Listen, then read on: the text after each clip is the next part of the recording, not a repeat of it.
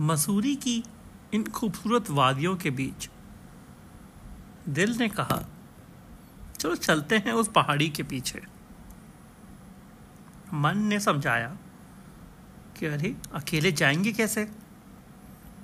दिल ने कहा, कोशिश तो करते हैं। दिमाग हमें सूझबूझ पता ही देगा। दिल ने कहा, चलो कुछ गीत भी गा लेंगे। मन ने कहा हाँ ये सही रहेगा। दिमाग ने कहा अच्छा चलो, अभी जल्दी करो, कहीं देर ना हो जाए। दिल ने उसकी बात को माना। मन ने कहा, अरे यार, अभी तो गाना गाने का मन था। पर सोचा, चलो ठीक है, वहाँ जाके गा लेंगे। इस तरह दिल, दिमाग और मन तीनों साथ साथ एक बनकर उस पहाड़ी के पीछे चले गए। जब उस पहाड़ी के पीछे पहुँचे तो दिल को एक, बहुत सुंदर सी लड़की दिखी। मन ने कहा, चलो जाके उससे बात करते हैं। दिमाग ने कहा, अरे, ऐसे कैसे बात कर सकते हैं? दिल ने कहा, चलो एक काम करते हैं गीत बना के गा लेते हैं। अगर उसे अच्छा लगा तो खुद ही आ जाएगी।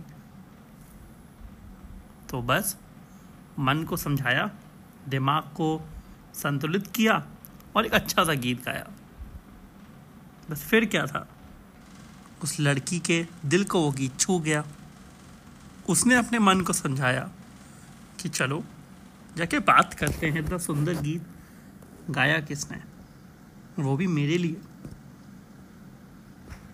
तो उसका दिल, दिमाग और मन आकर इस लड़की के पास आके बैठ गया। फिर दोनों ने बातें स्टार्ट की। जैसे जैसे बातें होने लगी तो एक दूसरे के दिल को इन लोगों ने पसंद कर लिया। मन कह रहा था, इस कहानी को आगे बढ़ाना चाहिए। इस बार दिमाग ने भी साथ दिया। उसने कहा हाँ एक ट्राई तो बनता है दिल की राह पर चलने के लिए। देखते हैं फिर आगे क्या होता है।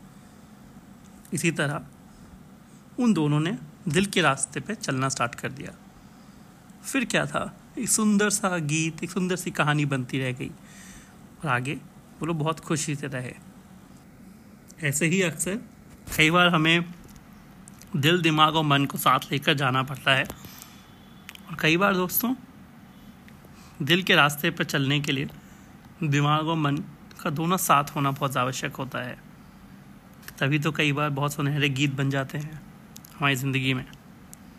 आप सुन रहे हैं राहुल सक्सेना को राहुल यूशन पर, और हम जल्द ही बात करेंगे। दोबारा एक बहुत सुंदर सी कहानी के साथ।